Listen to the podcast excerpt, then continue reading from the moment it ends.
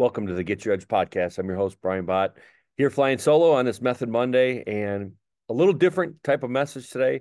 Uh, we're going to talk about setting goals. But before we talk about setting goals, I want to remind you please keep sharing the show. Um, put it out on your social media platforms, put it out to coaches, friends, families, athletes, anybody out there that you can. Uh, we greatly appreciate the show spreading. We appreciate you getting the message out to to anyone that you think may want to hear this. And today's episode, in, in, in my opinion, the short, quick hit that we're going to do uh, is really something that I think everybody can benefit from. So um, please keep sharing the show. Uh, obviously, good luck to all of our spring athletes as you guys are getting ready to embark on the spring season. I know track starts, uh, I believe, next Monday, as well as some of the other sports, baseball, softball, um, and some of the other ones that that'll be starting in the spring. Good luck to all of our athletes that are currently in tournament play. I know some of our schools are making some deep runs in the playoffs, as well as some wrestlers that we worked with. The state championship just finished up uh, here in Madison this last weekend.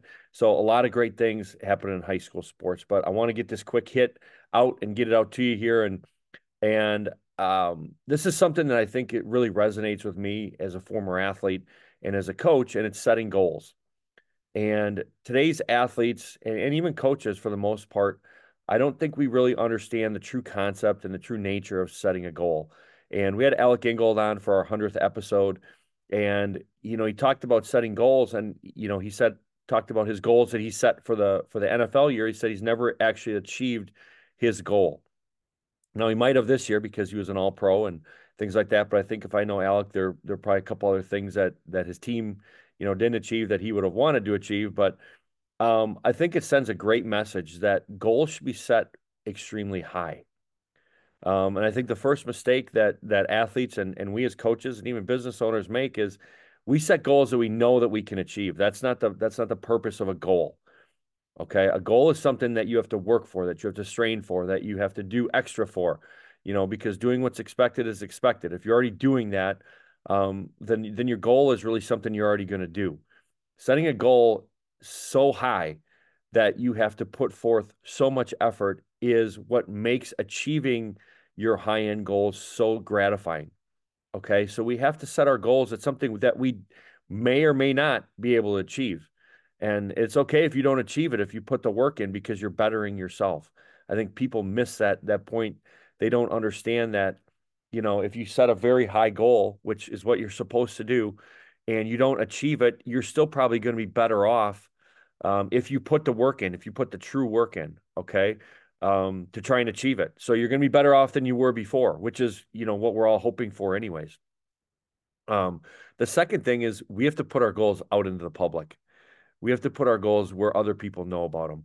Um, because again, there's an accountability factor that goes with that. And your friends and your close teammates, uh, your close friends that are coaches will hold you accountable if they know what your goals are because your people in your circle want you to succeed and that's why that's why for me um, you know my circle is pretty small because you only have you know a, a certain amount of people that truly want you to succeed so share your goals with your people because they will hold you accountable because they want to see you successful i see so many times you know i have goals i have dreams i have this well what are they well i, I don't want to share them with you you know and and things like that you got to get your goals out out in the public and a good way to do this is put on your social media you know, um, put it out there. I know I'll put, you know, what my goals for Sports Advantedge are. We want to have 15 gyms in the state of Wisconsin. All right. And we want to have 50 or more schools that we work with. So that that's our mission in the state of Wisconsin. So just put it out there. Um, right now we're we're halfway to the gym goal and we're about a third of the way to the school goal. So we're on our way, but you know, we got a lot of work to do um, in, in in that aspect. But I'm putting it right out there. You know what I mean? Because again, I know that that some of you out there will hold me accountable. Um, and some of you may think I'm crazy, and that's fine because that opinion doesn't matter to me, and quite honestly. So make sure you let other people know, um, you know, what your goals are. So again, set them high, make sure other people know. And the last message I want to kind of put this out there is the easiest way not to fail is to not set a goal. Okay. And all of this can be wrapped up you know, all three of these can be wrapped up in, you know, one of the two twin thieves that Steve Jones talks about in his book, Twin Thieves, the fear of failure. Why don't we set our goals too high? Because we're afraid we're not going to reach them. Why don't we tell other people about our goals? Because we're afraid we're not going to reach them. Why do we not even set goals? Because we're afraid we're not going to reach them. The fear of failure, guys, is, is really destroying a lot of your long term goal setting aspirations because you're worried about what other people think. You're worried about um, letting other people down. And at the end of the day, the only person you let down by not striving to be your best is yourself. All right.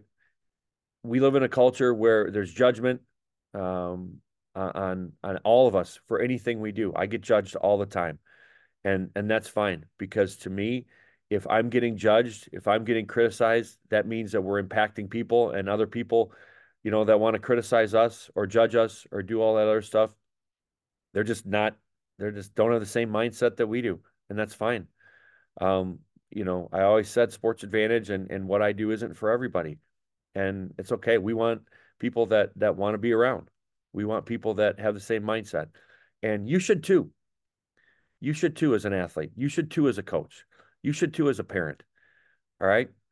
Um, you're not always going to attain your goals. You're not always going to reach the pinnacle, but you're never gonna you're never gonna have the opportunity to know whether or not you can or not unless you set that goal, you put it out there, um, and you strive for it every day.